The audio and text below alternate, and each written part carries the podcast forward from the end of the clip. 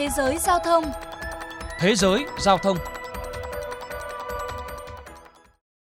Quý vị và các bạn đang lắng nghe chuyên mục Thế giới giao thông phát trên kênh VOV Giao thông Đài Tiếng Nói Việt Nam. Thưa quý vị, đội xe buýt gần 3.000 chiếc của Bangkok, Thái Lan đang trong tình trạng tồi tàn, xuống cấp. Do đó, giới chức đang lên kế hoạch thuê các công ty tư nhân vận hành một phần dịch vụ thay vì thế độc quyền như trước đây. Để tìm hiểu, mời quý vị lắng nghe bài viết sau đây. Đầu tháng 6, Ủy ban Chính sách Doanh nghiệp Quốc gia Thái Lan phê duyệt về nguyên tắc kế hoạch tái cơ cấu cơ quan giao thông công cộng Bangkok BMTA với mục đích cải thiện các dịch vụ xe buýt của thành phố cũng như tình hình tài chính của cơ quan này.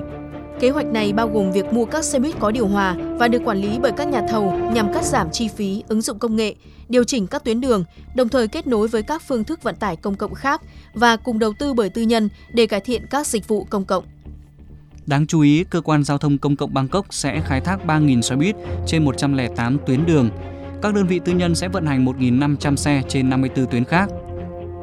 Ông Visalachira của cơ quan giao thông vận tải công cộng cho biết, mức phí di chuyển bằng xe buýt sẽ rẻ hơn khi phí cố định được ấn định ở mức 30 bạt mỗi ngày, tương đương khoảng 22.000 đồng. Phóng viên đài NBT đưa tin từ buổi hội thảo về kế hoạch tái cơ cấu hệ thống buýt Bangkok trước khi trình chính phủ cho hay. Kế hoạch sẽ giúp hành khách có thêm lựa chọn, giúp giảm số lượng xe buýt có mặt trên đường trong khung giờ cao điểm, giảm ô nhiễm môi trường từ khí thải, giảm tỷ lệ tai nạn giao thông và dự kiến sẽ cắt giảm khoảng một nửa trong số 208 tuyến buýt với 6.000 xe hiện tại.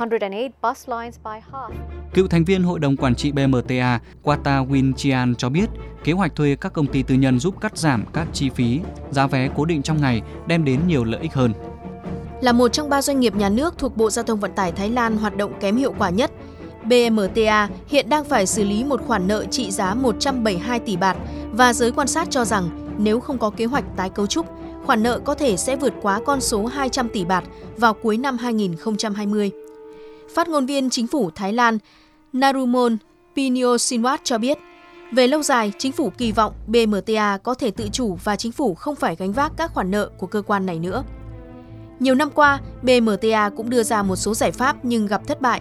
Đơn cử như việc lắp đặt máy bán vé điện tử nhằm cắt giảm nhân công đã bị hủy bỏ chỉ sau một thời gian ngắn vì hệ thống này không thực tế. Tuy nhiên, không ai đứng ra chịu trách nhiệm.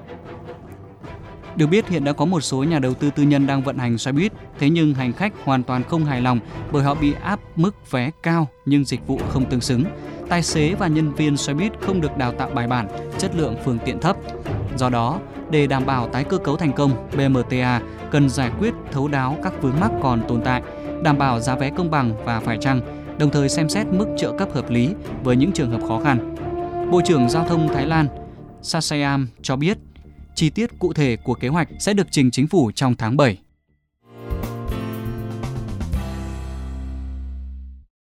Thưa quý vị và các bạn, tại Việt Nam thời gian qua, các đơn vị vận hành xe buýt đang rơi vào cảnh thu không đủ bù chi do mức trợ giá chưa sát với thực tế. 10 đơn vị vận tải xe buýt ở thành phố Hồ Chí Minh quản lý hầu hết xe buýt trên địa bàn thành phố đang kiến nghị Ủy ban nhân dân thành phố và các sở ngành thanh toán các khoản công nợ do trợ giá xe buýt.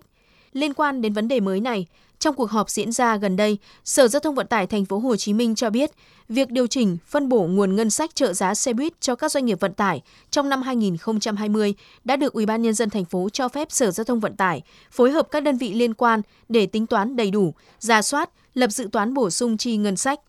Ông Võ Khánh Hưng, Phó Giám đốc Sở Giao thông Vận tải thành phố Hồ Chí Minh cho biết: Thì đã có cái sự thống nhất rồi thì không có vấn đề gì chúng ta phải còn lo lắng. Giữa trung tâm cũng yên tâm để ký hợp đồng với doanh nghiệp trên một cái nguyên tắc đó và như vậy thì đầu năm mà giao chưa đủ thì cuối năm sẽ điều chỉnh của năm 2020 cho nên là cái vấn đề này gần như là đã được giải tỏa rồi. Đánh giá về việc xã hội hóa lĩnh vực vận tải hành khách công cộng trong thời gian qua, chuyên gia giao thông tiến sĩ Đinh Thị Thanh Bình nêu ý kiến. Việc xã hội hóa nó